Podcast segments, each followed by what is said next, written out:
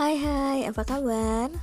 Assalamualaikum, ketemu lagi dengan si ibu di podcastnya si ibu yang keren abis. Di segmen si ibu punya cerita, kali ini si ibu mau cerita tentang diri si ibu sendiri. Ya sekali-kali narsis nggak apa-apa dong. Biar kita uh, lebih akrab kita. Ya biar para pendengar semua juga tahu tentang si ibu ini siapa dan barangkali ada yang kenal atau yang satu alma mater sekolahnya dengan si ibu gitu ya. Nanti bisa DM si ibu ya jangan lupa follow IG-nya si ibu di @ariantirin. Ya eh, si ibu ini sekarang tinggal di eh, Kulon Progo. Siapa yang tahu Kulon Progo? Ya Kulon Progo yaitu kabupaten di Yogyakarta salah satu kabupaten di Yogyakarta yang paling barat yang yang sekarang terkenal ya. E, kalau dulu zaman kuliah kalau saya bilang asalnya dari mana Kulon Progo itu nggak ada yang tahu. Kulon Progo itu di mana? Mereka nggak tahu padahal mereka juga tinggal di Jogja yang mereka tahu tuh ya cuma Sleman gitu ya Gunung Kidul Ulon Progo itu di mana nggak ngerti gitu ya. Karena memang nyebrang kali Progo gitu ya. e, berasa terpencil gitu ya. Padahal enggak. Sekarang udah jadi e, kota yang terkenal ya. Kota kabupaten kabupaten yang terkenal. Ya si ibu e, orang Jawa tapi nggak bisa bisa Jawa jadi memang kalau yang ngedengerin si ibu kadang si ibu logatnya pakai bahasa Sunda. Ya karena memang si ibu lahir dan besarnya di Bandung di kota Bandung. E, mau ngaku orang Sunda juga nggak ada keturunan Sunda gitu ya. Orang tua dua-duanya Jawa. E, si ibu sekolah di Bandung dari TK sampai SMA ya siapa yang satu alma mater sama ibu. Sekolah di SD Mama Toha Bandung. Eh, SMA-nya di SMP Negeri 3 Bandung. Ya alhamdulillah. Sekolah favorit di Bandung nomor satu dulu. Ya bangga ya.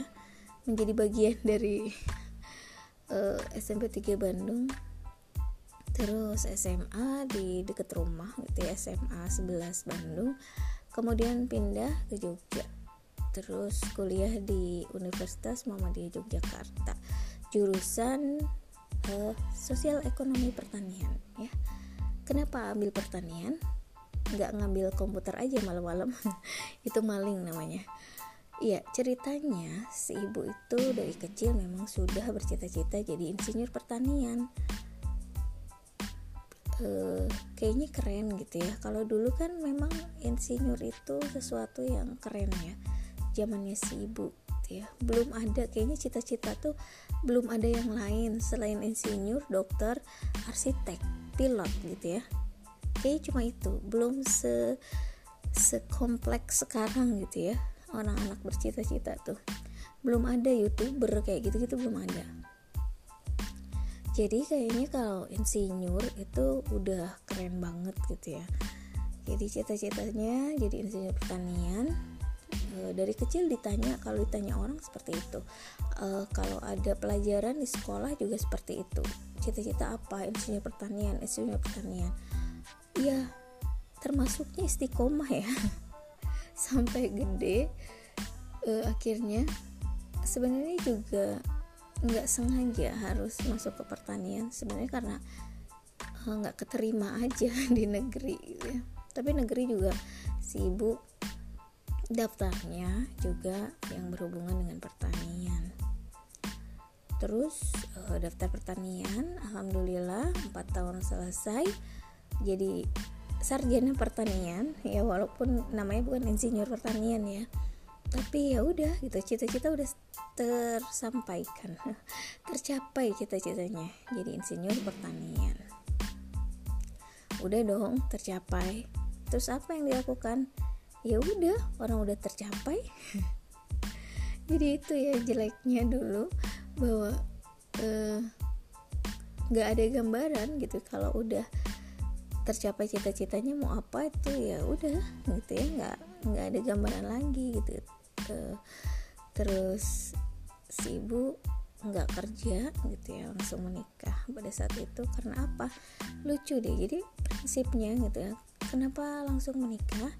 Karena ingin mengurangi uh, jumlah pengangguran di Indonesia. Kan kalau kita nikah terus kan lumayan ya pengangguran di Indonesia berkurang satu. Ya kayak gitulah si ibu mah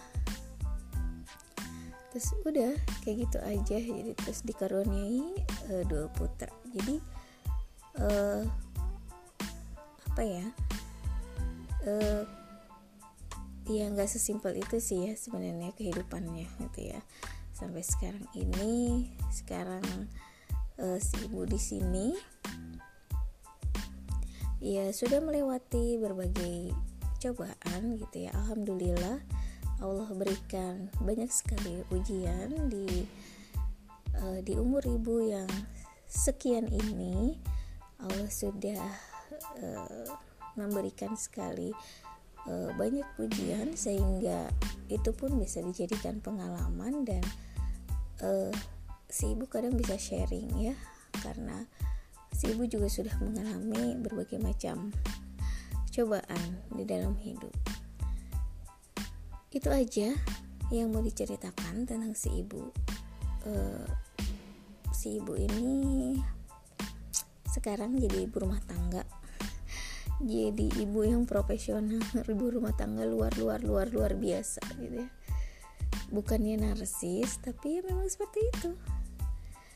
Uh, seorang ibu rumah tangga itu ya luar biasa walaupun ada yang bekerja, ada yang di rumah, ada yang mendidik anaknya saja, ada yang melakukan segala hal, ada yang berusaha. Yaitu adalah uh, seorang ibu rumah tangga yang memang luar biasa gitu. Ibu salut dengan uh, apa ya, ibu-ibu di luar sana terlebih uh, di saat pandemi saat ini ya. Banyak yang akhirnya harus mendampingi anak-anaknya belajar daring udah gitu sambil uh, usaha karena harus survive hidup. Terus iya banyak ya banyak tekanan problematika gitu ya. Dan salut buat ibu-ibu di luar sana yang masih tetap waras masih tetap menjalankan kewajibannya dengan baik. Dan itu e, harusnya menjadi motivasi buat ibu-ibu yang lain e, termasuk saya juga gitu ya dalam menghadapi e, situasi yang nggak nyaman ini gitu ya. Buat kita ini situasi yang benar-benar nggak nyaman. Jadi uh, si ibu juga hadir di podcast ini untuk sedikit uh, menghibur ibu-ibu di luar sana atau uh, menjawab segala keresahan yang uh, dialami ibu-ibu di luar sana atau siapa pun uh, bisa e, berbagi cerita juga atau bisa mengambil hikmah dari apa yang diceritakan si ibu e, semoga itu bisa menjadi inspiring ya atau bisa menjadi referensi gitu ya buat e, para pendengar sekalian. Oke itu aja yang bisa si ibu ceritakan. Ya kurang lebih seperti itu ya. Nanti di episode-episode berikutnya si ibu akan cerita lagi tentang uh, kehidupan si ibu dan keluarga yang uh, semoga bisa menjadikan uh, dijadikan referensi atau uh, motivasi buat kita semua. Ya, selalu tungguin next episode uh, podcastnya si ibu pastinya bakal selalu menarik dan bikin penasaran. Keep healthy and always happy. Wassalamualaikum.